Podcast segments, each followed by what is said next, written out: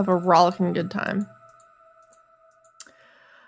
All right, so Oh. we are recording. Why do you keep Welcome. recording when I haven't realized? That's true. I guess I, I haven't been counting down. I've just kind of springing it on you lately. But hello, everybody. We are the Spooky Town podcast, and we are very excited to be here.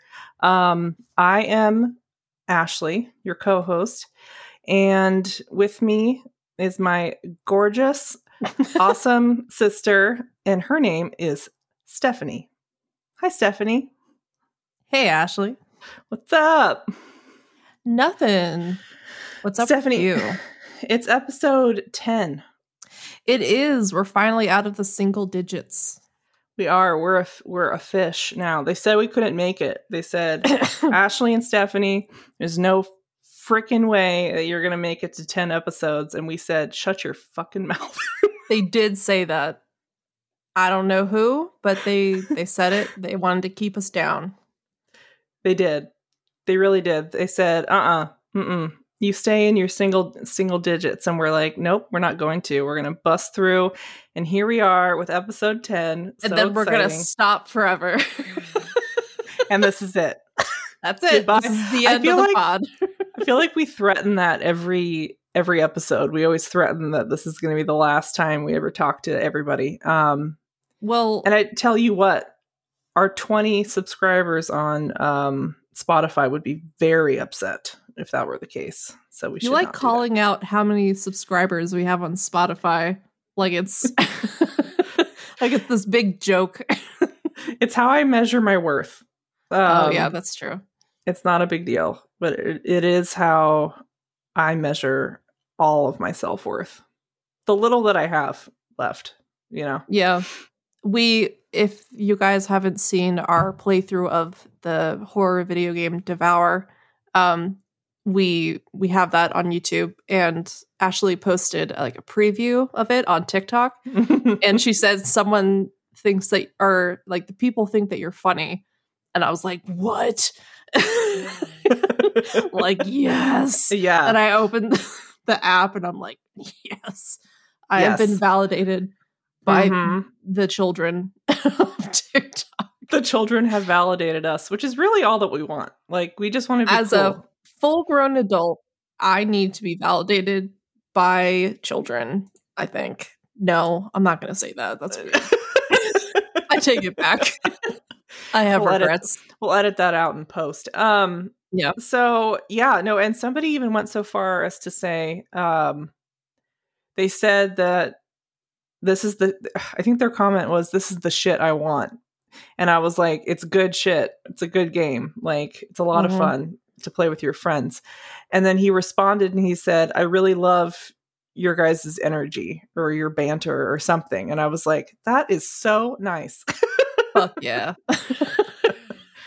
so um yeah people liked it. They were into that. Um and oh speaking of instagram i have to It- call it- somebody out.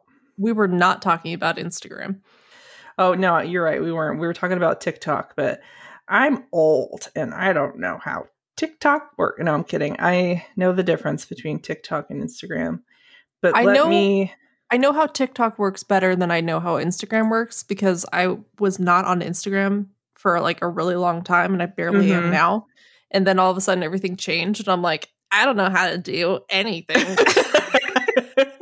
it took me- a really long time to figure out where that super zoom like video function oh is. Oh yeah And I still have to remind myself. I'm like, I just want to make funny videos zooming in on my cat licking her ass. it's hard. I just want the big like X thing to just like the big X Oh, super like zoom the- that indicates The rejected. yeah, the rejected thing. I just want that to go on my cat's face to indicate that they did something bad and I'm no longer um, tolerating them. So I have to give someone a shout out on Instagram because I said I would. Um, I posted a help us get to 666 Instagram post. Um, and by that, I mean help us get to 666 followers on Instagram. And I said, like, you know, uh if you help uh, like whoever tags the most people under this post and like if you know of anyone that likes spooky stuff and people who know a moderate to severely moderate amount about uh horror movies please tag them um whoever tags like the most people will give you a shout out in our on our next episode so uh one person participated um Hell yeah. and and we did we did get a follow out of it. Um so for for the curious fans we are currently not at 666 we only got one follower out of that so we're at 625 Worth Um, it. but i want to give a big super special shout out to christina. Christina yeah, thank Christi- you you're awesome and you're amazing. And um i love that you like spooky stuff.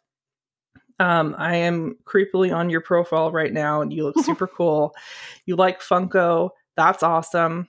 Hello. So cool. Um and you just seem like a cool person you know? Like you seem like you know what's going on. You tag not one but two friends. That's fantastic. Thank you christina. You're just the best. you're you're our favorite. Christina, we love you. we really do and i don't feel weird saying that I haven't seen your Instagram, um, but just hearing about it, yeah hell yeah. yeah i don't feel weird saying that i love you i'll come right out and say it It's not a weird thing to say about a stranger. No. Absolutely not. And Christina, I told you the shout out was going to be good, did I not? I said the shout out will be awesome, and you were the only one that participated. So thank you. thank you, Christina. Christina's our favorite resident of Spooky Town. She really is. To TBH, there's no one quite like Christina. So thank you for that. Um, all right, get out of here, Christina. We're done with you. Just kidding. Get Just the fuck kidding. out. just kidding we still love you um and uh, that was our big super special shout out thank you uh, to all that participated even though the only person that participated was christina um and yeah the rest of You're you can all go dead fuck to us. Except Christina. So uh, the rest I of love you can take alienating our audience. long drive off a short cliff no i don't know what the saying is um Sounds like something that Dad would say. It i think i was thinking of dad when i said it because i think that that's always what he would say. Like he thought that was hilarious. It was that and don't let the door hit you on the way out. Well that and he promised that when we turned 18 he would burn our bed break our plate. Indicating that we had one plate that was designated to us. My dad Well, said yes. it's symbolic and he would just constantly say that and i'm like shut up. I'm gonna burn your bed and break your plate. Yeah. Oh our dad was a real joke is a real jokester. Our dad is, is still around. Um but he was a real jokester and he used to say that um like i i don't remember a time that he didn't say this. When i would bring home school pictures he would tell me that he was he would take them and be like oh wow i'm gonna go put this in the crawl space to scare away the rats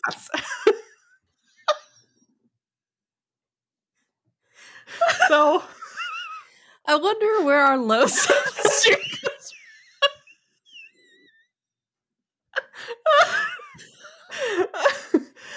oh thanks God. dad Thanks, Dad. You're the best. Oh god what was that awful he's going. He's say? going right, right in the home. right I'm not pu- putting up with his bullshit once. as soon as he needs our help, nope. we're gonna abandon him Say this is revenge. That was The last thing I'm going to 30 years in the making. the last thing I'm whispering to him is, "Nice picture." I'm going to put this I, I in my basement you're gonna put it in your basement. to scare away the rats. Yeah. I'm I'm gonna say reading, writing, arithmetic. Oh Jesus Christ! something something the sound of all the hickory sounds stick. of the hickory stick. So my dad had this. My dad, like, I guess, went to Catholic school, or there was like nuns or something. Um, I don't I don't know. I, I don't know he my just went to life. public school. He just grew up Catholic. I yeah, I think it was like um Uh, they- maybe it was Sunday school or something, but he used to yeah, he used to have nuns like in his life where um he because he told us a couple times that they Mm. would smack the back of his hands um Yeah. with, with hickory sticks which is where that saying comes from and he always used to tell us like on our first day of, of school or in the morning when he was trying to get our asses out of bed he'd be like reading and writing and arithmetic all of the sounds of the hickory stick and i never knew what that meant until my i think my mom was like that's a really violent thing yeah, it's about To do, Bob. children. Yeah hey, Bob, maybe don't. Bob. Um, No. but he sure did tell it to us every every single like first day of school that Yeah. Ashley and I had. Everyone, we like, go away. we were over it. I think at the age of like four, we were done, and that was our. and he did it every single first day of school from that point until. I actually even think in college. I think I remember getting a voicemail from him. No, I do. I got a voicemail from him on my first day of like undergraduate. Um, and it was that. It was him singing that god awful song. and this has just turned into us shit talking our dad. we love you. I don't think he listens to this, but I've told Um, him to, and he's like, uh, send me the link, and I do, and then he doesn't listen to it. oh, I don't know how it works. I can't click it. Yeah, he just doesn't want to listen. Well, now That's we're just roasting our dad. I'm just kidding. Just Sorry, kidding. Dad. Love you. Um, all right, that's enough tomfoolery, I think, for now. Um, now let's get into into business. Let's get into the business portion of our episode. Let's get Um, into business, Ashley. Let's get into business. Let's, Let's go into business together. A business. let's go to the bank, present our proposal, get a small business loan. Say, give me a business. Give me a I I Thank am a business, give it to me, and then we walk out with our loan. And then we have a business. And then we could start episode 10, which is about Lake Mungo. Yes, the Australian horror movie from 2008. Yes. Um, so that's what we're going to be talking about today. I guess I should have opened with that. But we're going to be talking about Lake Mungo, um, which has been a favorite of ours for a while. Um, really, really good movie. Uh, but first, of course, we're going to talk. First, of course, we're going to talk first, is what I was just going to say about what we watched this week. Hmm. yeah.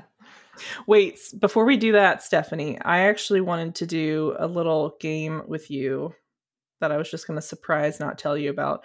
But it's just it's a would you rather game. Um, but it's a horror one. Um, and I'm going to I'm going to try to remember what the would you rather questions were that I had written down because I did not write them down here. But um I Wait, where think- did you write them down?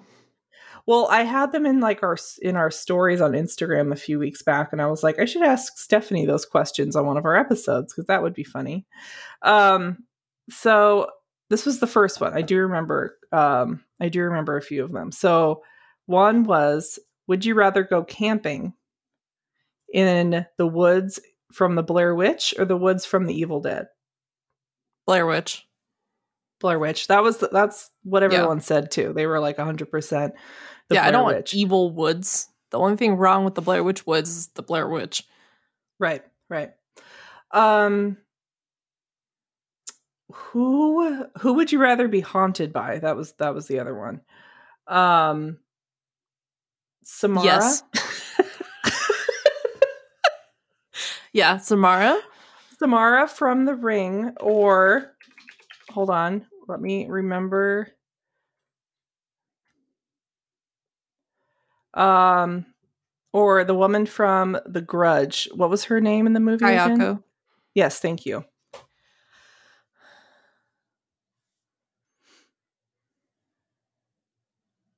Samara. She's not as scary. I Yeah. feel like I could punch Samara in the face.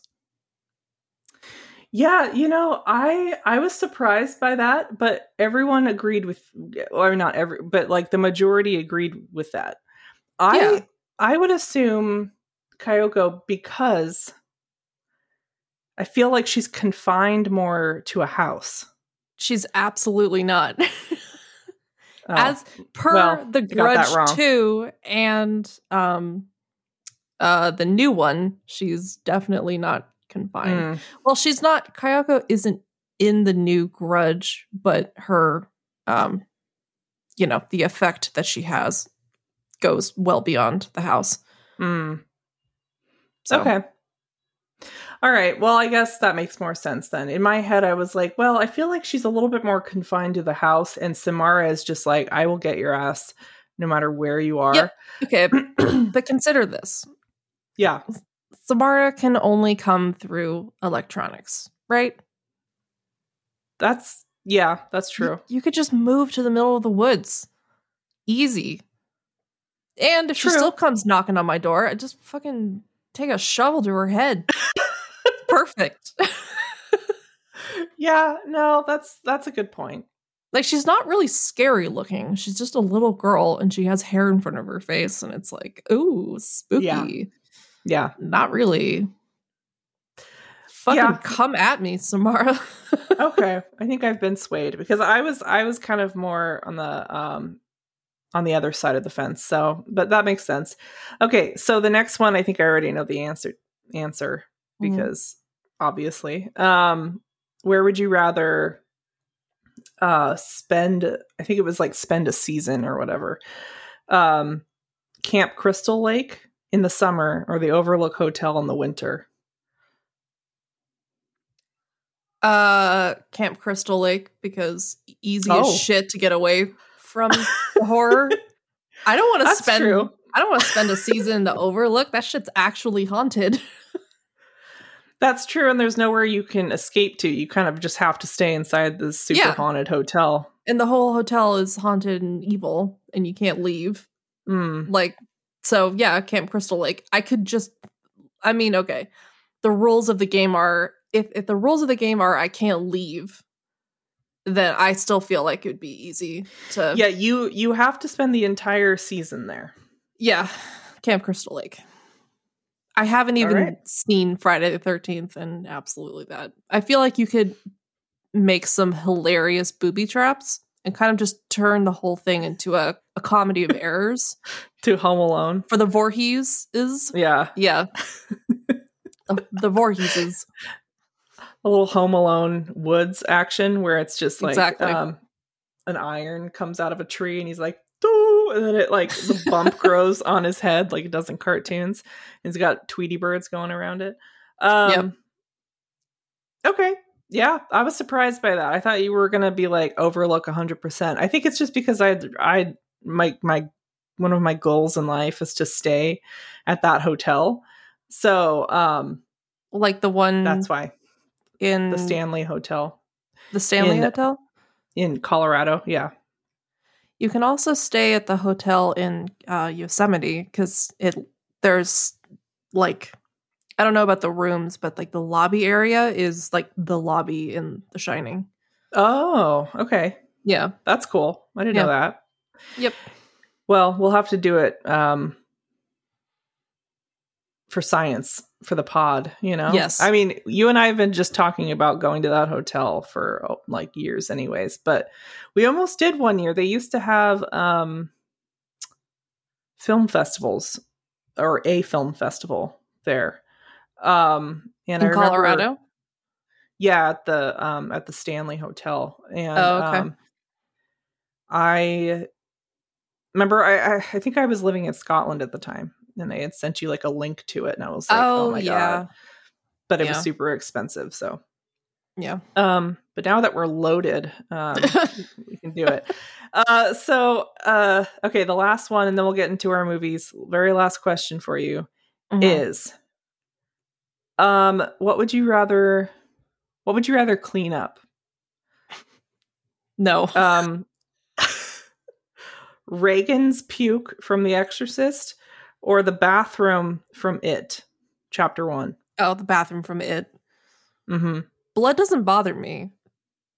Like vomit is disgusting. I don't want to Yeah. do that. Yeah, Agreed. blood is whatever. It's fine.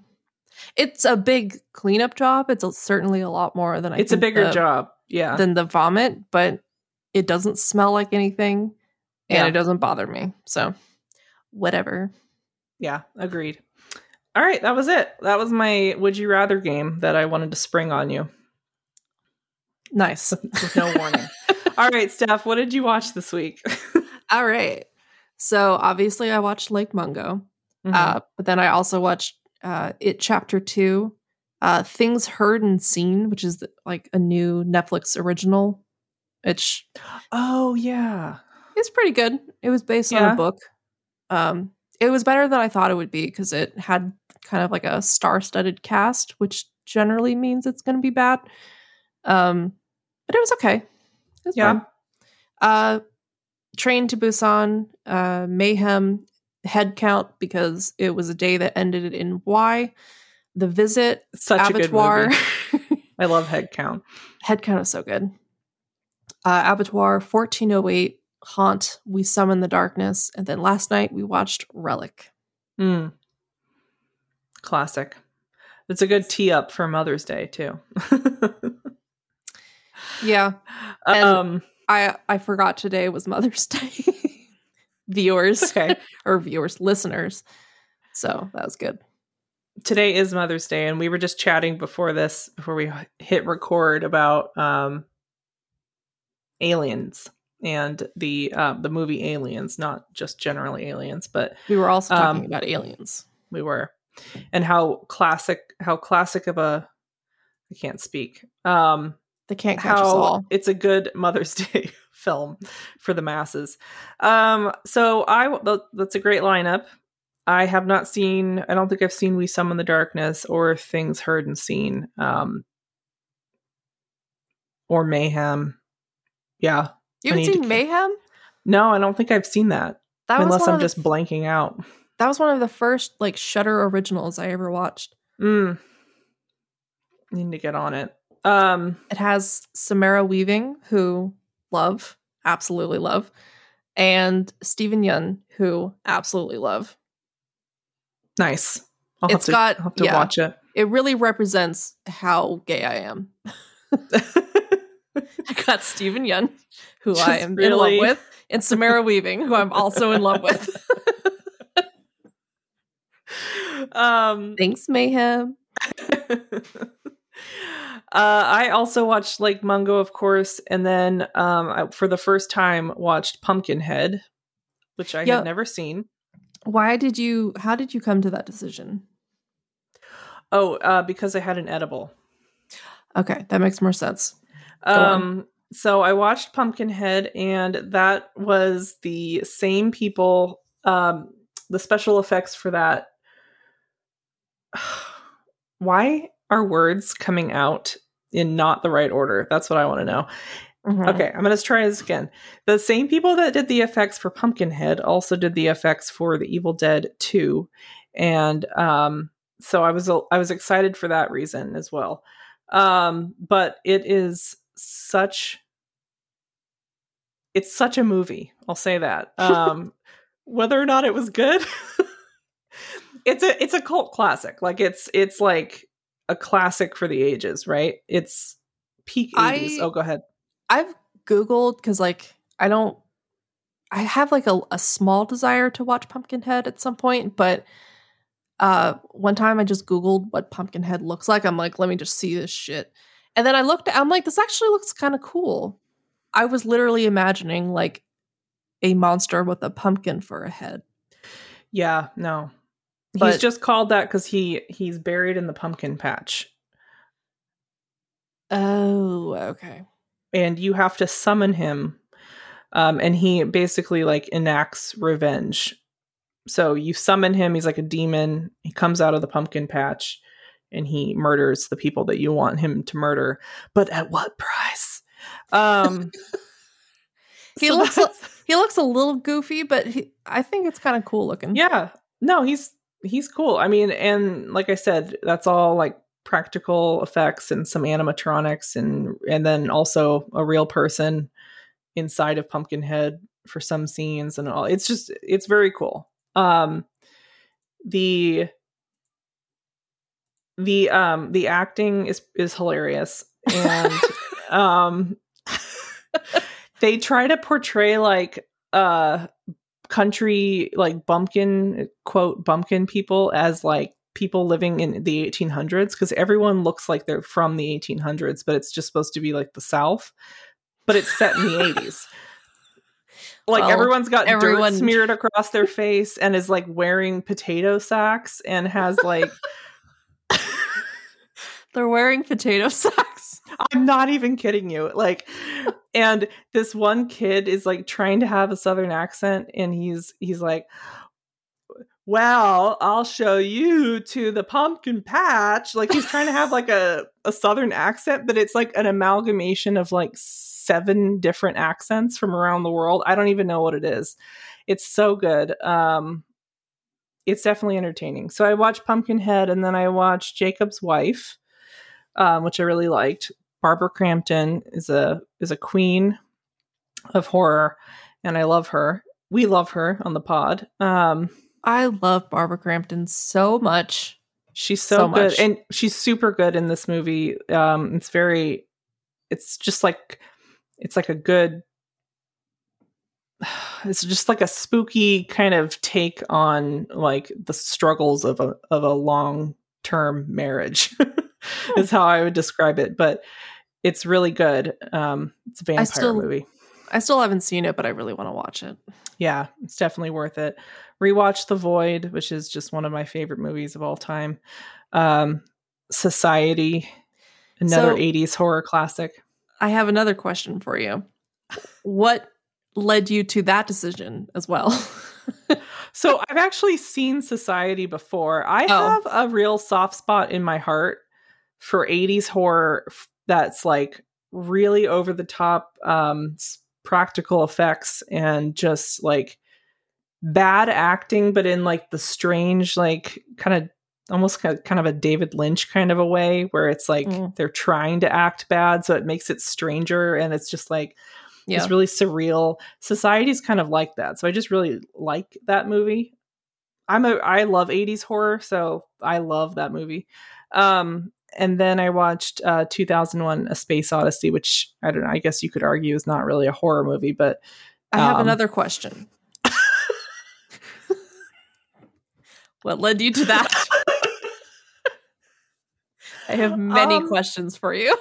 yeah, I uh you can tell how much weed I had. No, I'm kidding. Um No, I I read the book and so the movie makes a lot more sense to me. So I just rewatched it. It was like Oh, I haven't seen the whole movie. I hadn't seen I the whole movie. book. Ooh, I read. I'm fancy. Um I know a lot more about it. I'm Ashley. I can read. I'm sorry that I read every a book once every 2 years, okay? and I want to brag about it. No, I'm kidding. Um but I did read that. so I'm to need credit for it. Everyone make a really big deal about it. Um so yeah, that was uh that's from what I can remember. I feel like I watched more stuff, but I just can't remember all of it. So there you have it. Yeah. That was on our spooky list this week. Um so that said, let's hop into the into the frickin' topic of the week, which is which is Lake Mungo, as we've already mentioned. Keep up. Um it is an amazing, like Stephanie said, Australian horror film directed and written by Joel Anderson. And it is fantastic. It's sort of a, if you haven't seen it, sort of a documentary style horror film that just really kind of like blew my socks off the first time I saw it. I um, I don't know remember what year it was that I saw it, but it was a while ago. Um, I didn't see it until like mm, maybe five years ago or so. Hmm. I definitely didn't watch it at the time because it, it was one of the eight films to die for of 2008. Um, and I used to, well, I had like a love hate relationship with the eight films to die for because, uh, like seven out of the eight would suck. Yeah. There'd be like one that was good. Um, the only one that I think the only one that came out of it that I still remember and that I know that I like is The Abandoned. Um, but I didn't watch Mhm. Lake Mungo at the time. Uh, I don't know why. Maybe it just didn't seem like something I would like. But I watched it, uh, like I said, I think maybe like five or so years ago. Um, and at the time that I watched it, I already thought it was really good for like the entire movie. And then the like big kicker at the end, which we'll talk about, was actually scary. And that's kind of hard to do for me nowadays because like things will be creepy, but th- like things don't really generally scare me like they used to Mhm. anymore. Um, but Lake Mungo actually scared me. hmm So yeah, it really, really stands out. And it's it's- wild that it's part of the eight films to die for because boy, is it like in its own league. yeah. It, um, like I said, the first time I saw it, it really just kind of shook me. Um, and this, like, I've rewatched it a couple times since. Excuse me. And um, this last time I watched it for this episode, you know, in preparation for the podcast, I I've never like cried at it before, but I was crying like the entire yeah. time. Yeah. like and it's it's just like I don't know what's going on in my life right now where it's, you know, or maybe it's just hitting me different now um that I'm a little bit older, but it like it's a really really emotionally um just really well done film that doesn't overdo doesn't like try to tell you overtell you about this you know this family and their relationship just gives you enough so you feel really connected and then um the ending and just the way that they wrap it up i just losing it just Yep. i was just crying like the whole time. I felt it coming as soon as they started talking about the um the relationship between alice palmer um who is this the uh I, I guess the star of the film is what you would call her um and her mother. Oof. As soon as Yeah. they started talking about it i was like well here it comes. Start crying. Yeah. um but Well, yeah let's- Let's We'll first talk about what it's about. The yeah general let's plot. let's set it up a Um, little bit So Lake Mungo is, like we've said, it's Australian and it's about this family, the Palmers. Um, Alice Palmer, who at the beginning of the movie is already dead because the movie takes place a few years after the events of uh like the story, the main story. And it, it's like a faux documentary talking about what happened to Alice. So there's Alice and then the rest of her family, June, uh, who's her mother, Matthew, her brother, Russell, who's her father, and then the other main like character is Ray, who's the psychic, like the radio psychic. Um, so it opens, like I said, a few years after Alice has died. Alice drowned in like a lake or near like a dam area um when they were out for like a beach day. Uh and I mean, that's pretty much it. Alice drowns. And the movie does open with Alice saying, or it may not open with it, but pretty early on, you hear Alice say, uh, I feel like something bad is going to happen to me. I feel like something bad has happened. It hasn't reached me yet, but it's on its way and it's getting closer. So that's kind of like the whole movie is Alice knew that she was going to die. She didn't know when and she didn't really know how, but she ha- was burdened with this knowledge that she was that, that something bad was going to happen. Uh, Mhm. and that there was nothing that she could do to stop it. So the Yeah. rest of the movie is just the the family talking about what happened and then the specifically the events that transpired after her death, which Mhm. eventually turned to supernatural. Yeah. So that's Yeah. that's pretty much the movie. that's the yeah the overall synopsis and something that you kind of you notice right away I think is that each family member kind of has their own way of dealing with alice's death and this like incredible grief that they're feeling right? Like um something that immediately jumped out to me was the dad and how um you can tell that his way of, of coping with his daughter's death was to be maybe a little bit more detached or try to um, you know, jump he jumps right back into work, you know, like almost immediately after she dies and his coworker is like, "Well, I don't want to judge him, but um, you know, people deal with grief in different ways and just even the way that he talks about it, he seems a little bit detached um in his interviews, you know, which I thought was really well done and it's kind of in sharp contrast to the way that um, the other two deal with it. They all kind of seem like maybe they're the family itself, you kind of get the sense that they go through a lot of things alone in their own head. And Alice was probably, you know, the same. Yeah. Uh, yeah, one of the main characteristics of Alice is that she was very secretive. She had like a very there was like the Alice that people saw, then there was the like actual Alice and who no one knew except herself Mhm. and she just she kept a lot of secrets. She she was never really able to fully connect with other people because of this. She just had a very rich inner life. And um that that's kind of I think yeah, like the same for for all of them. But that's something that's specifically talked about between the the Palmer women is Alice, her mother, and then her mother's mother are all like very similar. They're all very secretive. And they they talk about how they've never really been able to fully give themselves over to each other to like to their daughters, you know, or to their family or to really anyone Mhm. and that they get the you know people get the sense that there's something else going on with these these women but they just don't talk about it um yeah, yeah.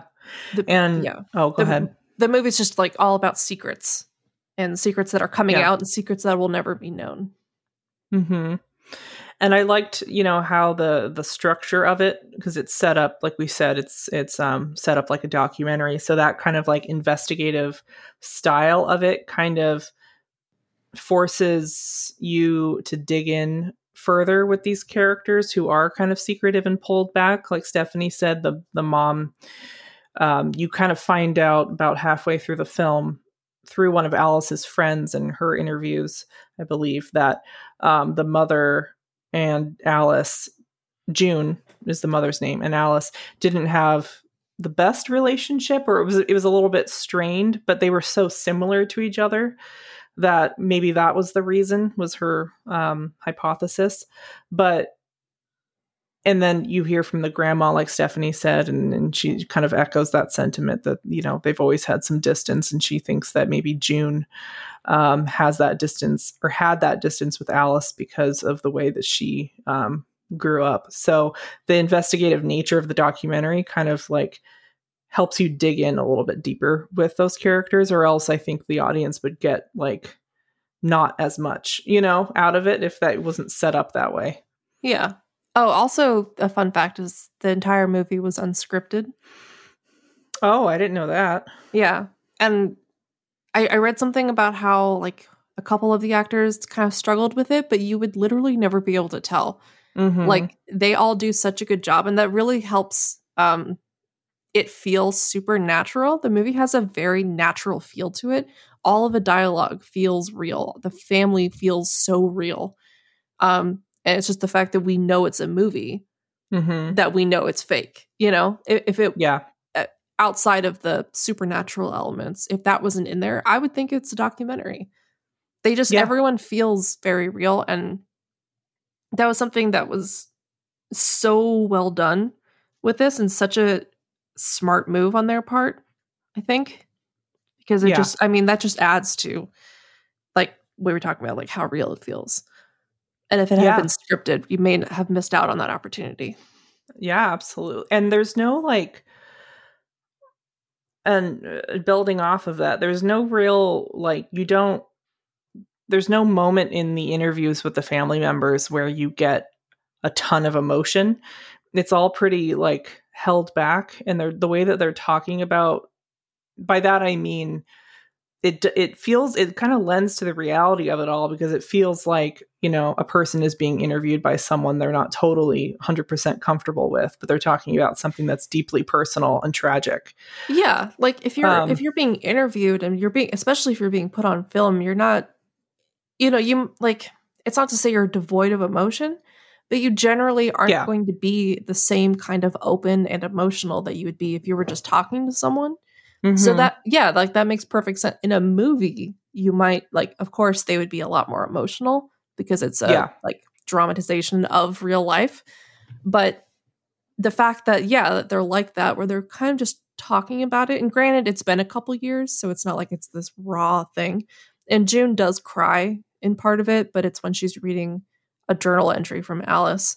Yeah. Um, but that's really the only time she cries, I think. Mm-hmm. On yeah. yeah, like in an interview. Yeah. Yeah, like that's very real. Like you you probably wouldn't really you know, be super emotional on camera. Right. There's not a whole lot of um like I said, there's not like big explosive, you know, emotional moments. It's all very kind of held back like I like we said like you might be if somebody was interviewing you about something that was really intense but you didn't really know the person, right? Like they're being very kind of careful with their words and just thinking about what they want to say and all of that stuff. And I think it it builds the tension for the for the um the viewer because you can just feel what you can you know you can feel what they're feeling um, and you can see that it's hard for them to talk about it and they're doing their best to kind of tell their story in a way that you know doesn't I don't know, maybe expose their family to they're just trying to do their best to tell the you know the story of alice and tell it in a way that's you know genuine and um you know because there's very sensitive stuff that happens in the film um and happens to alice and you come to find out that you know she was going through something really intense and inappropriate with the adult neighbors next door you know and like um they didn't know about it and you know, that's that's an intense thing to happen to anybody, but especially when you're a child, like that's intense. And they didn't know that. And so they're trying to kind of tell Alice's story with a level of respect. And you can feel that, I think, in the way that they talk about her. Mm-hmm. It's just really well acted. Like the actors are fantastic. Yeah, they're wonderful. Um, yeah. And the the bulk of the movie is made up of Matthew, who again is her brother, who like it first starts off like of course because it's a horror movie they're showing like the supernatural things so that comes in the form of matthew putting up cameras around the house because he's like very into photography and things like that um trying to capture like footage of like potentially capture footage of alice or get photos of alice that show that she's still hanging around mm-hmm. and he mm-hmm. does he gets pictures you know alice is like always like standing still in the frame or like all, almost out of frame um, and just standing there, not really doing anything, not really moving. Um, just seems kind of blank. And then we eventually find out that he has staged all of those photos and that he, for like one of the reasons he's doing it is to put his mother's mind at ease. Um, mm-hmm. But then they when they talk to June, she's like, I don't think he even really knows like fully why he did it because he is that's part of how Matthew deals with it is he he's holding on to her through his photos. Yes, he's doing it to help his mom, but it's also helping him. You know, cuz he can still mm-hmm. see her and it's like I mean that's what spirit photography is all about, not that he's really it's not really the same thing that he's doing, but like spirit photography, yeah. I mean that's just us wanting a you know our loved ones to be in the photo. Um, of course there's also people doing it purely for the con but that's right. what that's all about is we we so desperately want our loved ones to be with us still. We you know in whatever form that may come in whether it's like this mysterious cloud or you can actually see the details of their face like we want to see them. We don't want them Yeah. to go.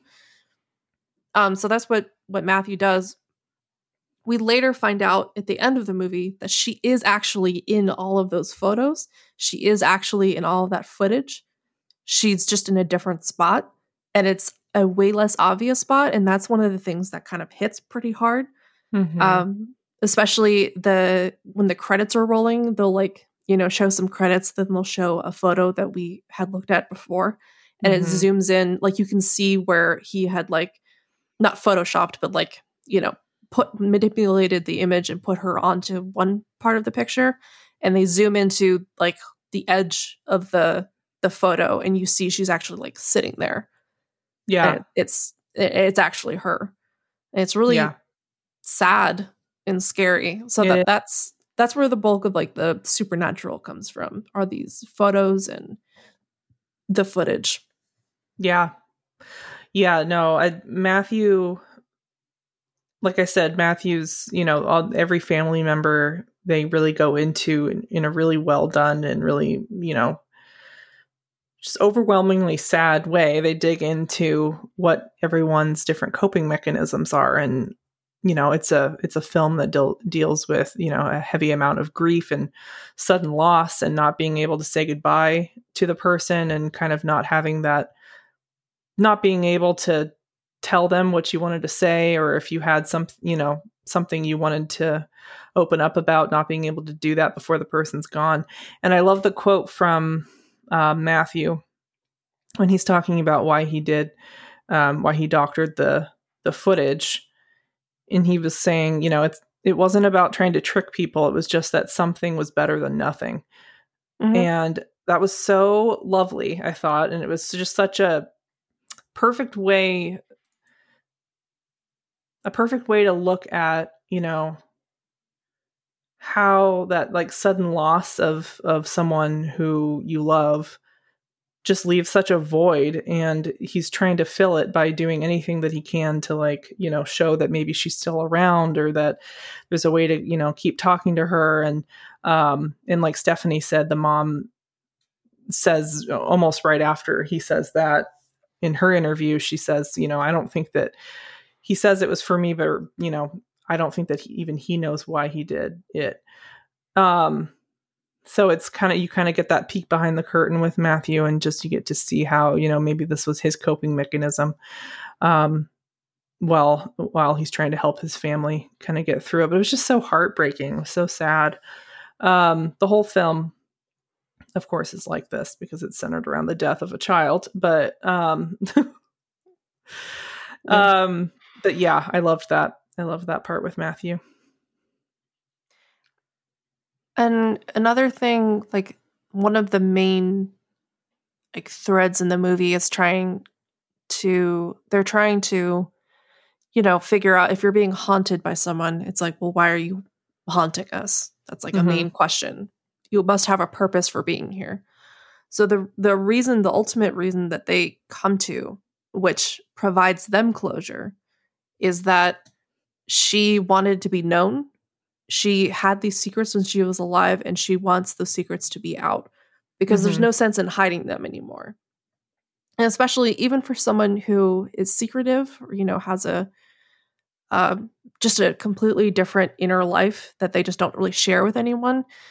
You know like when we're and i know this doesn't apply across the board but generally i think when we are nearing the end of our life you Mhm. generally that need for secrecy kind of diminishes because it's like well there's not really a point. Like and what do we want most after we die?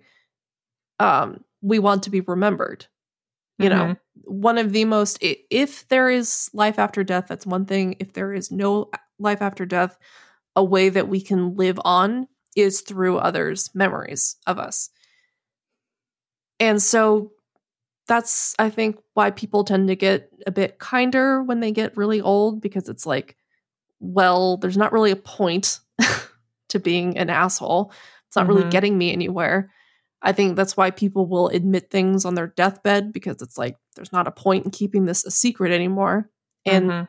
they want it to be known. They want to come clean and they want their story known so that they can live on through someone else's memory. Because that is like the ultimate death is being completely forgotten. That that Yeah. means you are just 100% gone. So that was what the that's what the Palmer family thinks that she wants. That she wants her secrets to be out. And while that, you know, I, I think is partially true, I think the thing that they're not really thinking of is the fact that she did die so young. She died as a 16 year old Mm-hmm. and she never really she never got to experience life fully you know Yeah. she like she is she had such a like unfinished life and the life that she did have was so full of secrets and it was so full of shame um because yeah she like ashley was saying she um had an ongoing affair with the couple next door whose kids she would babysit um and we never really learned why she was doing it whether or not you know she wanted to do anything. It, it doesn't really matter because she's a child. Right. um but like it, it's not really clear how that started but really she just wants she wants to come back and be with her family. She wants to come back and be alive. So when they get their closure at the end because they think well she showed us everything. She showed us what terrified her and the, the big secret that she was keeping they feel okay to leave the house. And as we find out at the end of the movie she has not left the house. They they say they don't feel her there anymore but she's still there. God, yeah, that that was the part that I like was bawling because um they did a beautiful job of kind of juxtaposing the um Ray, the psychic. He he's contacted by um Alice 6 months before she dies. yeah And um, Alice gets in touch with Ray because she hears him on the radio and she's been having these awful dreams. And um, she's scared and she wants to know what, you know, he thinks. So she sets some time with him and he um, does this exercise with her where he has her close her eyes and walk through her house and talk about what she sees. And um, and then Alice's mom, June, does the same thing only after Alice dies. And i thought this was so beautifully done. They do this like um juxtaposition between those two going through the same exercise with ray and they see each other in the house. And um it's just so sad at the very end because june doesn't see alice um yeah because june does it twice at june first does it she twice. sees, at first she sees alice and alice isn't doing it. She sees her in her head and alice isn't moving. And then they go over to alice and she says that she sees her but she's not really doing anything. Like Yeah. they both see each other but neither is doing anything. And then Yeah. and then the second time go on. Yeah, and then and it's just beautiful because um the first time that she sits the first time June sits down with Ray and she's talking about walking through the house, um this just really hit me. She sees Alice's shoes sitting outside of her bedroom door and he kind of asks her about the significance of that and she says that Alice used to leave her shoes outside of her door. Um when she would go into her bedroom. And I just thought that was so beautiful because it's so small but it's like the type of thing that would really hit you after someone has died, right? Like these little things that they used to do, um, these little behaviors or things that they used to leave around the house, or these things that you just kind of fade into the background when when someone is there, now like stick out to you and kind of stick out in your memory as something that they used to do. And it just hit me so hard. Uh, and that was yet another part I started crying. Um, and um, it- if you if you start digging into the like relationship between a parent and their child, um, I I don't know what it is about that, but I just like I lose it.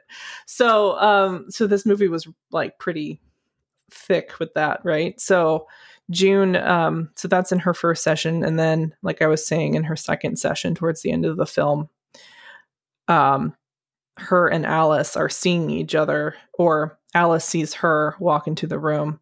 Mhm. June doesn't see her there. Um, so June leaves. and they kind of put it on they lay it on top of the the scene of June kind of moving the last of the things out of this house and Alice sees her but she doesn't see June doesn't see her and again there's that kind of disconnection theme coming back up again and it's just so sad because Alice is being left right like mm-hmm. This is her family leaving the house and this is the last time she's going to see them and she's like there and lonely and sad which is something that she felt when she was alive, right? Like she talks about it when um she when again this is in Alice's same session with Ray, she talks about standing at the foot of her parents' bed and just looking at them and just feeling complete sadness because she just knew that they couldn't help her. Mm-hmm. Um and that she was completely alone and it just broke her heart. And I think that you that happens again, right? In in death, it happens uh, to her yeah, again, so it doesn't end happily.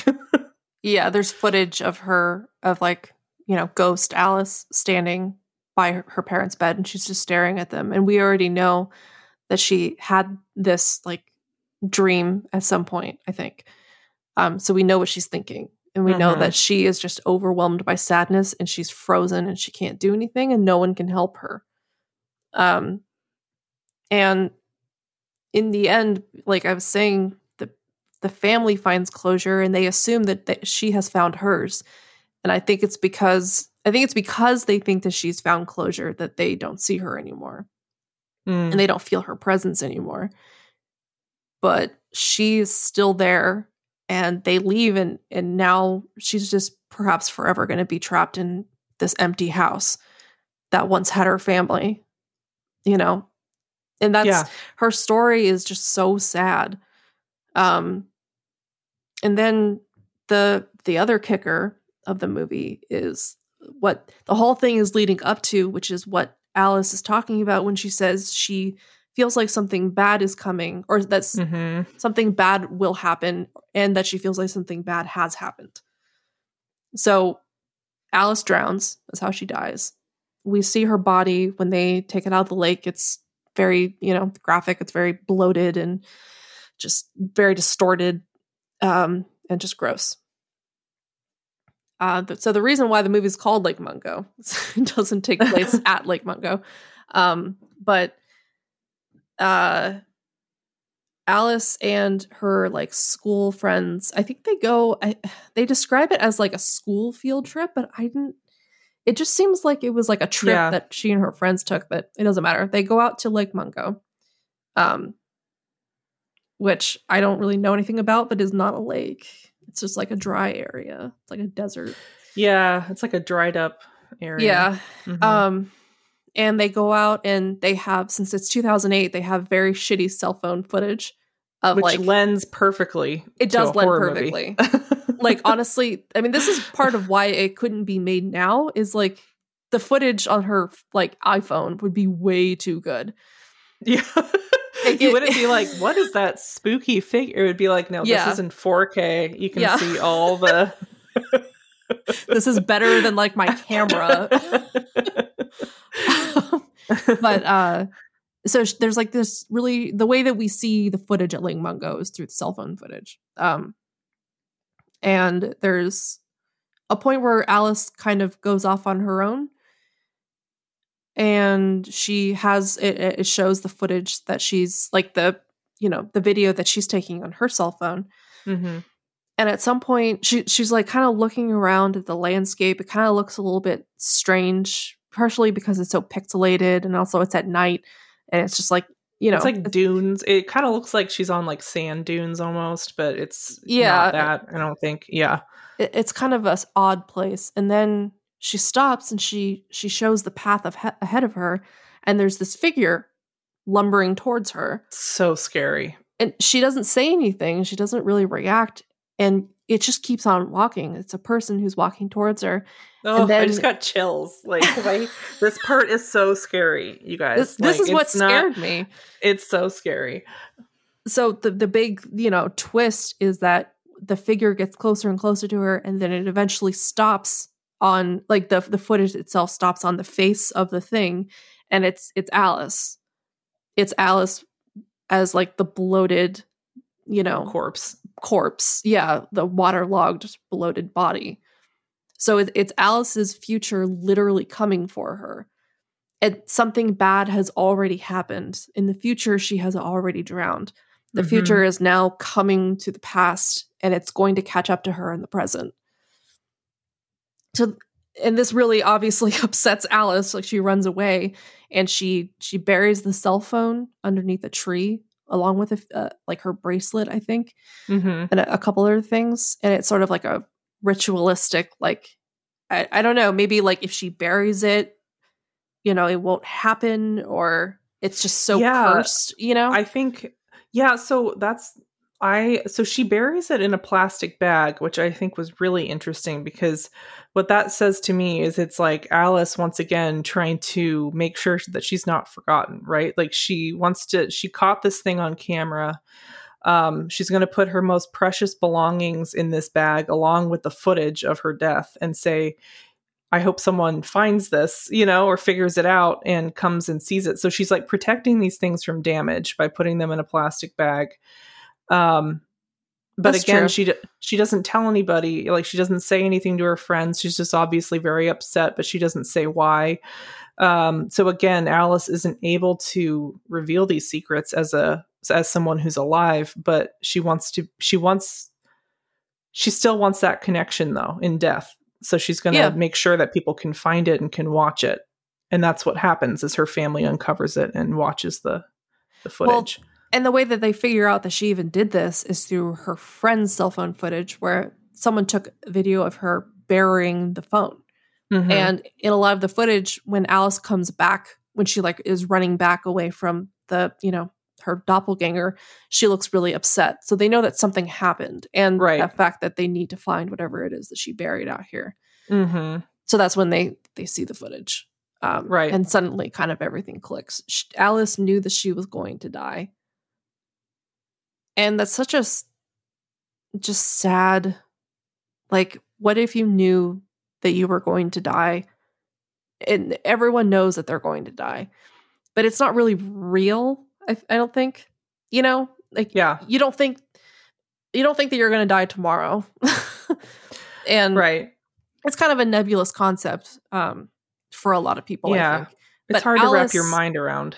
Yeah, but Alice literally she knows she's going to die, and also it's getting closer to her. So if it's that close to her, it means it's going to happen soon. And it kind Mhm. of gave me like an "It Follows" vibe with Mm. it coming towards her. And "It Follows" is another movie that actually scared me when I first watched it um because i a used good movie. to it is a really good movie but i used to have nightmares when i was little like little little uh, basically like the plot of it follows Mm. i don't know if you remember those but i used to have I think I do. I think I do Yeah. remember you tell. Yeah, no. and that's that's why it scared me so much i used to have dreams that my family my mom dad and ashley like i, I remember it, i would like come out in like to like the garage and the garage door was like open and i think you guys were sitting in like lawn chairs or something yes. and i like came out and you guys they all got up and started walking towards me like kind of slowly Yeah. with like no expression and i was I like what are you guys this. doing and it, it got scarier and scarier because they weren't stopping and i didn't know what they were doing or i didn't know what you guys were doing and i would like hide but i knew that no matter how far i ran or no matter where i i hid they Yeah. would get to me and that's the plot of it follows and also kind of Stephanie, you invented it follows. is what i I'm did hearing. invent it follows and i deserve the royalties no, I remember I you had those dreams a lot. That was like a Yeah. recurring nightmare of yours. Yeah. Yeah, it was really scary, and it it Mhm. was the the idea of knowing that something bad is coming, but and it being unstoppable, Yeah. and there's nothing I can do about it because I And can there's delay no it. explanation. There's, no, explanation, Yeah. and there's the only pos- possible thing I can do is delay it. I can't stop it. yeah. So that's basically it follows and Lake Mungo, where she knows that something is going to happen mm-hmm.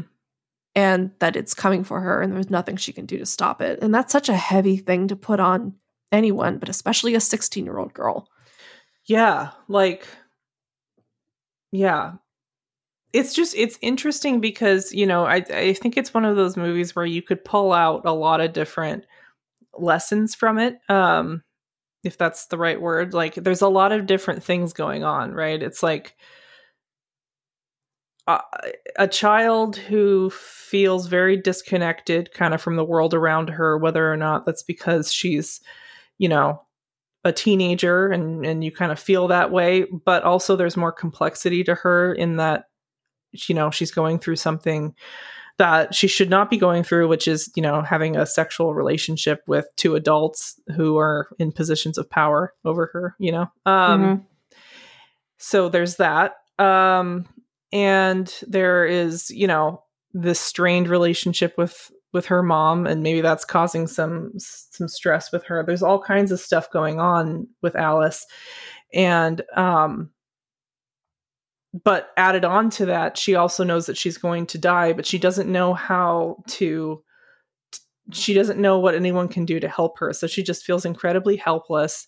Um and so it's kind of it's one of those films it's like you know we're talking about you know how how it feels to know that you're going to pass away or you know the things that you go through when you're in your adolescence and you feel like no one understands you and you're going through heavy stuff that's very real. Um, there's all kinds of things and it's an incredibly like relatable film um, which it makes it incredibly heartbreaking. Like it's one of the most heartbreaking horror movies i've ever seen. It, it really sticks um, with you it end. does it really does. Um, and I think for me, as someone with uh, a whole bucket full of depression and anxiety, there's a whole barrel full of it. Um, that this movie hits me, and I would imagine people who have experienced depression and anxiety and or live with it every day. It, I think it hits in an even harder way and maybe a little bit of a different way because even though the the dread that comes uh, sort of the existential dread that comes with knowing that one day you are going to die one day we are all going to die it i think it more frequently and more like i don't know about like more like hardly mm-hmm. I can't yeah. think of a word. Yeah, more hardly. More hardly. no, um, hits people with like anxiety and things like mm-hmm. that. The one of the hallmarks of having anxiety is you're not. It's it almost it feels impossible to live in the present. You're mm-hmm. always looking to the future because you're always expecting something bad to happen. There's always some there's always some monster lumbering towards you, you know, from down the road. You just don't know what it is it, it, it's like yeah. Alice's doppelganger, where you can't quite see it up until it's right up on you, and it's yeah. like there's nothing you can do about it. It's just this inevitability. Yeah, and I think that's something that that's why it kind of hits different for me because that's just that's something that I live with every single day. Um, mm-hmm. That and depression, and also having you know lost people in my life, so having gone through the grieving process um mm-hmm. because that's that's kind of what it's like to live as a person with depression and anxiety um so it's it's sort of like if this is what life is like then what is death going to be like it's mm-hmm. just going to it's kind of going to be the same they're both going to they kind of just bleed into each other, which is yeah. sort of what's what a ghost is. A ghost is just sort of like a person bleeding back into the world of the living mm-hmm. and not mm-hmm. being able to move on. There's no like separation between life and death. So, yeah, I just I, I as someone who lives with these things, it's it just hits very hard, I think. Cuz that's yeah. what it feels like to live with that. Absolutely. And just the um but not being able to show up really as yourself anywhere. Yeah. Um, because, you know, in the beginning of the film, she's described as being this very like happy go lucky kid and like very personable, very popular, very like, you know, everyone loves her, but she is, you know, you learn throughout the film that that's she wasn't really probably showing up as her real self because um, she was actually going through quite a lot and didn't open up to that about um, didn't open up about that to anybody. Mm-hmm. And through the interviews, you see that her friends are angry at her for it.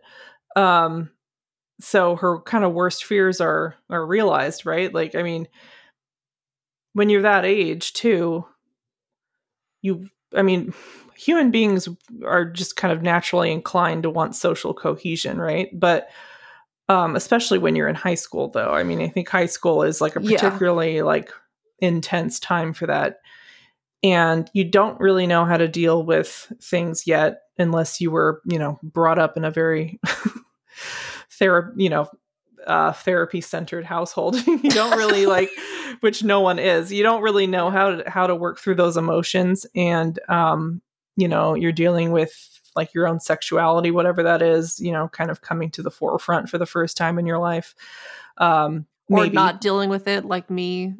Yeah. At that age. Or just not knowing anything for years like me. Um but yeah no it's you know it's just like a all in all like everything hits around that time and all of a sudden you're dealing with this brain that is function that is trying to handle stuff it's never dealt with before. Um and then it's made worse for Alice by the fact that like we said you know she's in an inappropriate relationship with adults. She none of the adults are really there for her. Um like her you don't really like know too much about her support system from her family other than her mom is a little bit distant from her and her brother and her are very close. So maybe she had some support there. But even he didn't really know all of the stuff that was going on and he didn't really know well, her at the level that you know yeah that she was actually at, which was that she was suffering and she was dealing with some um, depression and uh, and anxiety brought on by what was going on by knowing, her. yeah, what was going to happen. So I, I think that's kind of um, that's definitely not true across the board for people because some people really don't have support systems, but um, mm-hmm. Like depression kind of will do that to you where it will isolate you um, even if you're not actually isolated. And it's like, mm-hmm. well, no one knows what's going on with me. Therefore, I don't have anything, but I could tell them and they would be there for me. But I just can't. Like, I just, I don't feel like I can for whatever reason. Yeah. That's what it feels like. It's a, extremely isolating. Even if you have like the strongest support system in the world, that means nothing yeah. in the face of depression because it makes you feel like you're completely alone. Despite also, and not that Alice necessarily had depression, but this is just the feel that I get from it. I mean, depression is one of like the most common mental illnesses, I think, throughout the yeah. world.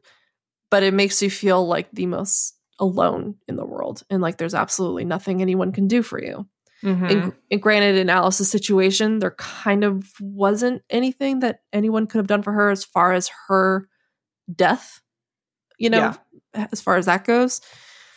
People could have done something for her if they had known about the awful, you know, quote relationship that was going on between her and the their neighbors. But by her nature, she didn't tell anyone.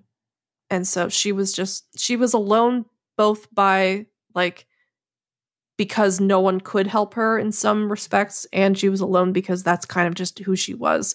She didn't tell anyone anything.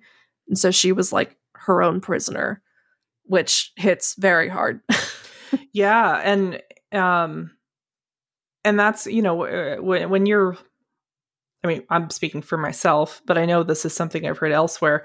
When you're in a real um, really intense like depressive episode it's it almost feels impossible to reach out to other people because oh, yeah, um, it just takes your takes your words right out of your mouth right? Like there's it's really hard to explain i think if you haven't gone through it but it um but i think a lot of people can relate to this. It's just it feels like you don't know how to ask for help people say reach out and ask for help. Well, you don't really have the energy, number one, or the words, number two. I don't know what it is about depression, but it, it just, the best way I can describe it is it just takes the words right out of your mouth. Um, so I really felt that when, you know, she was talking about standing at the foot of her parents' bed and just being so incredibly sad because she knew that they couldn't help. And like Stephanie said, that's how it feels. And it like just, you can't even ask like, at least I can't. Like, I have a really yeah. hard time asking. And if you do ask, it's not necessarily in a very direct way. Like, I think Alice's cries for help were doing things like the burying of her cell phone and her belongings in a plastic bag. It was like, um, it was hiding the tape, the the the tape that the um, the neighbors had filmed um, or had created during one of their like you know they had um like sex i guess. It's not sex it's rape. But um you know one of those sessions statutory rape um she hid that um in her uh chim or not in her chimney in her fireplace in her bedroom. So uh, hopefully it would be found but that maybe the neighbor wouldn't find it. And then you find out later that the neighbor um the neighbors were trying to sneak back into the house to get that tape and they couldn't find it and her mom eventually found it and that's how she found out about this relationship. And i think that so after after the parents found out about this tape the neighbors um, six months after alice died they um, sold their house and moved right? Like yeah and you're assuming yeah, yeah. and so because they knew that eventually something was going to get caught that tape was going to get you know something was going to get found out about their relationship. And you think, oh, okay, maybe this is when Alice is going to get some kind of maybe there's going to be some kind of like retribution or closure or something, but uh, they interview the cop who was in charge of this case and she was like yeah i mean we thought that we had something for a while but we just can't find them anymore. We don't know where they are, and the trail has gone cold. So even mm-hmm. that, Alice doesn't get any kind of closure no. on. You know, like Alice doesn't yeah. really get any kind of retribution at all. Um, and even when, like Stephanie said, when her parents leave the, and her brother leave the house at the end of the movie, it's like they think it's all good, but Alice is still there. So she doesn't really get what she's what she's been fighting for. Alice never gets anything. yeah. No, it's it doesn't end it doesn't end very happy. Um and I thought Stephanie you shared an article um in our doc here that I was reading that I thought was really interesting. Um I believe it was the yeah, it was this one the Lake Mungo, the lingering mystery behind one of Australia's scariest films. Mm-hmm. Um and I thought that was really good. That is on a website called Den of Geek. And um, the director and writer Joel Anderson doesn't have much in the way of projects. I think Lake Mungo was like his only feature film, and then he mm-hmm. created um, a short film. A short but, called Gravity, and then in parentheses with Paperclip, which is a riff on the movie Gravity, except yeah. it's with Clippy the paperclip from yeah Microsoft. I thought that it was like a very specific reference, and I thought that was really funny. But um, what was really interesting in that article was when they were it's towards the beginning when they're talking about his intention with the movie was to be very like mysterious and kind of have it be this mysterious film that people talk about its strange origins and stuff like that. Yeah, that no one um, would really know where it came from, and that right. it would be kind of like a um ooh what's the what's the fancy word i'm trying to think of? Oh uh, i know what you're talking uh, an enigma? Yes an enigma like alice. Boom. Got it. Oh Nailed it. yeah. Like alice. Yeah exactly. Um so he and the way they phrase it in the article is that he like has dropped off the face of the planet as far as film um is concerned. Like he hasn't done much since. Yeah, he he created this amazing movie, uh-huh. and then and then for some reason made Gravity with Paperclip. Um, in 2013. I love him for that. It makes me love him more though. I know. I, I didn't know that until I read this and I was like, that's good. Um, but other than that, yeah, he's just like he's just done, you know, and it he succeeded. He succeeded in it becoming an enigma like Alice. Right. Yeah, and you know who it kind of reminds me of a little bit is the um um he's got several names. But we have featured him on our short um our short films that we really love. Um he's a f- he's made a few short horror films and his name is I'll find it for you here in just a second. His name is um Piro Pito, but Oh, his his Nana. YouTube alias is yeah Nana eight two five seven six three, and he created a short film called My House Walkthrough that um, became very popular on YouTube. Um, it's fantastic. You should absolutely go check it out. Um, but he came out with something. He had another spooky project right before that too, and that was also kind of shrouded in mystery and strangeness. I think it was called user 666 or something like that um yeah. something like that and uh you can just look him up and you'll find it but he's done those two really spooky projects and then he but his youtube channel is most is mostly just him playing minecraft which Yeah. it kind of reminds me of joel anderson a little bit because it's like incredible ability to make something terrifying right and then they just they do like a really they have like you know they're a person, Completely a unrelated. person. yeah No, so They're not allowed to be a whole person. We're not about personhood in Spooky Town. No you do one thing you sit there and make scary movies And then we Um, talk about it, and yeah. that's the deal. God damn it. Yeah.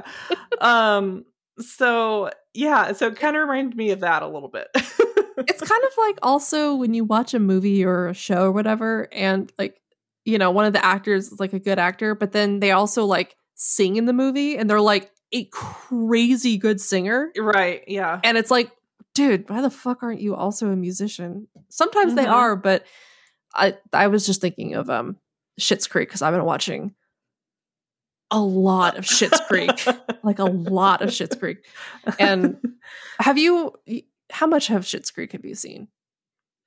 I've seen all of it except for the, I haven't watched the last season yet because um that's what I do. Oh yeah, with no. shows. I I have a hard time watching the last of them.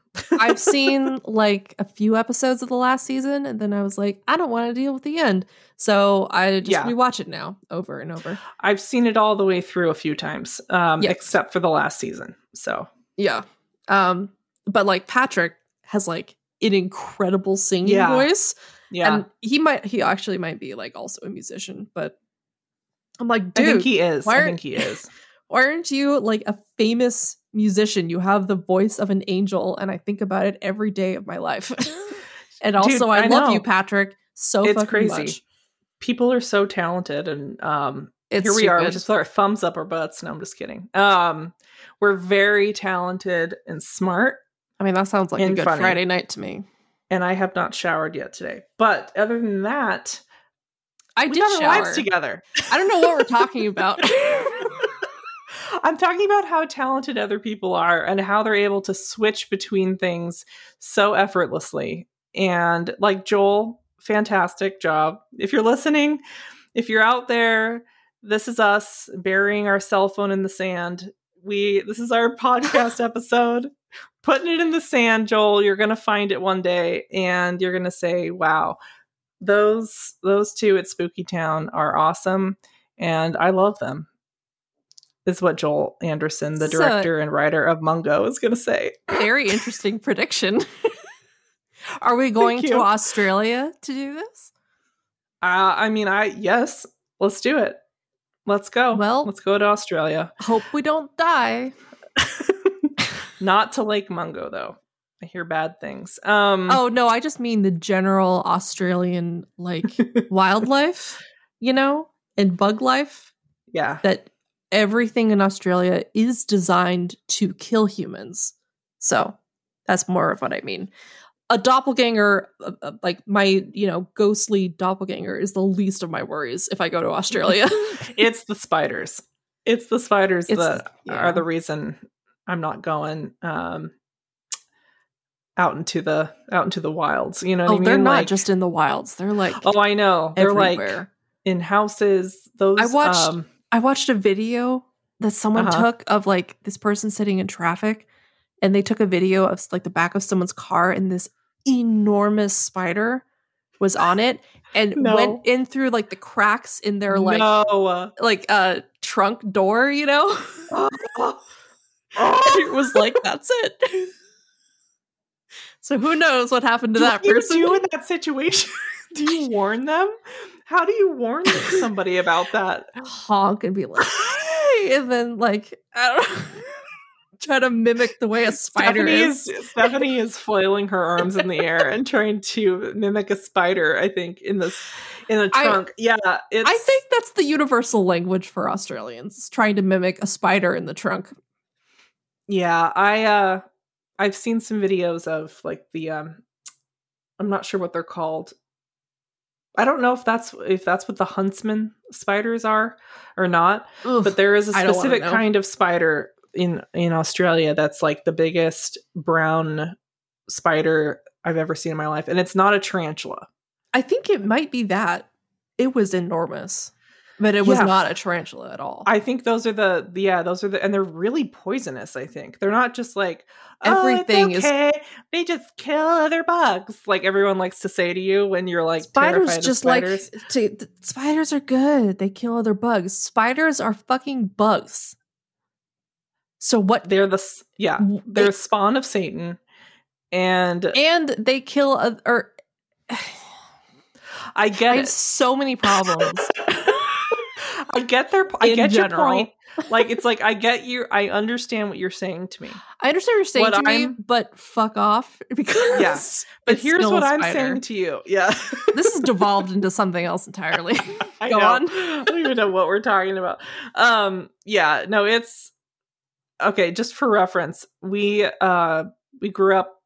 Well, we we lived in um like a mountain town in California when we were in high school and middle school, and um there was a lot of really big spiders out there. Nothing compared to Australia, but I think Stephanie and I spent like twenty to thirty minutes one day, um, trying to figure out like trying to like f- uh, fighting over who was going to kill the spider on the wall in the hallway. yeah, it was like like one in the morning, and we didn't. Yeah. It was so big. It's like when something is that big, it almost transforms from bug to animal. And I'm Yeah. like, I don't know even like what angle to come at for this thing. And I think we Yeah. eventually got our dad up.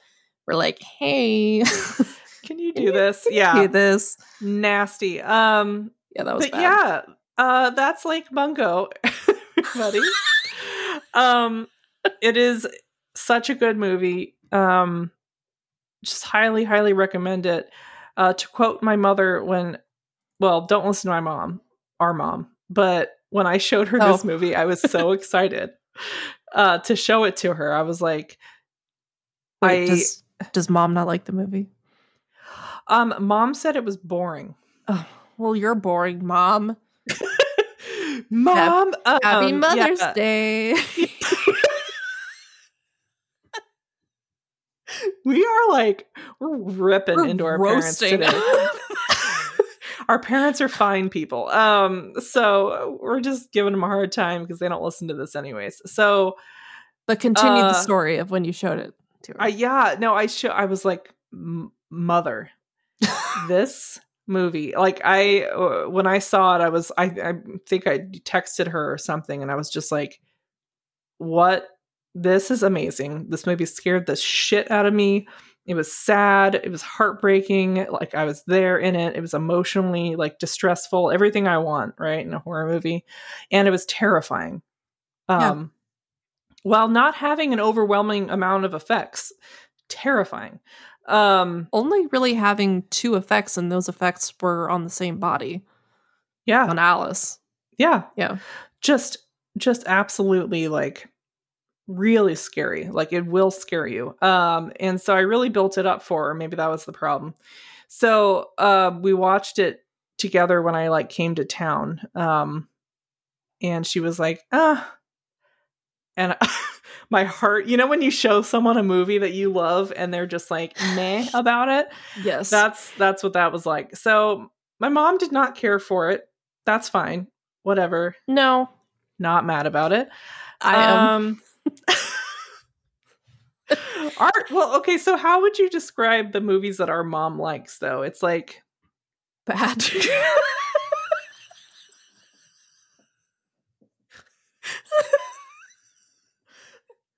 I don't know. I don't know. Yeah, she likes a very specific kind. She's very into like only.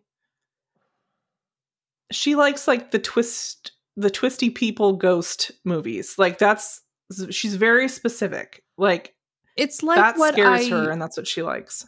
it's like what I used to only think what, what I used to think was like the only valid type of horror movie when I was younger, Right. which was like yeah, like The Grudge, you know, Mhm. which is scary, but there's also other things outside of that that are scary. Also, I when I, you know, became an adult, I realized and I think I've talked about this before on the podcast that I realized that I don't need to be actively scared by the thing in order for it to be a good horror movie yeah, because that's not what I love about horror. That's a thing that I like about horror. yeah. But that's not a requirement anymore. And it was back then. mm-hmm. To be honest, I think that was a little bit from mom. Yeah, no, I that's like- like, probably exactly where that came from. yeah. Which, you know, is valid, I guess. I guess. Whatever. Whatever, mom. Um Mom, yeah, Dad. so I'm 13 and you're stinky. So you stink. Um I'm not And I 13, don't everyone. go and I don't want to go to bed. Um flash forward to now and that's all I ever want to do is go to bed. Um I don't want to go to bed until it's actually time to go to bed. And I'm like, uh, no, pass. I want to go to bed all day until it's time to go to bed and then I'm like, "Oh, I'm awake." And then I don't go to bed. Yep. Um And then So the morning comes life. and I have to clock in to work at 7:30 and I'm like, I have never felt so tired in my entire life. I will I will change my habits. Today is Then- lost. Today is will- I will go to sleep early. Tomorrow will be the day. I will be a responsible person finally. I will fulfill my dreams. And then, you know, I'm almost 30 years old and here we are. So, That's it. that's the story of my life. Stephanie's turning the big 3-0. Coming up. Coming up. um you're turning the big 3 4. I straight up forgot how old I was for like a full 5 minutes today. I had to I forget I how was- old I am all the time. Like after 25 or 26, I just like stopped keeping count. I'm like, yeah, I don't know. right? I don't know. um Who cares? It doesn't matter anymore. yeah, who the fuck cares, you know? Life is pointless. Who cares? I'm just kidding. Life is fine. Um thank you Like- everybody. We're ending on a really great note. yeah. Uh so thanks for coming on down to Spooky Town, which I always forget rhymes and I didn't mean to rhyme that. But thank you for being here. We think you're great. Um Thank we're you, 10 Christine. episodes in. Thank you, Yes. Christina. Absolutely. Christina, you are it. You're still You're the the star one. of our hearts, Christina. You're the one. we love you. And that's not weird to say. But yeah, we're 10 episodes in. Yay. I know. So exciting. Here's to 10 million more episodes. Just like this. Yeah, Um, totally. thanks for coming along for the ride. You guys are the best. Um, and and we love you. Except you're not as good as Christina, but we've already made that clear. Yeah, no one's as good as Christina. No, not at all. All right. Well, All we'll right, see you in episode 11. Bye.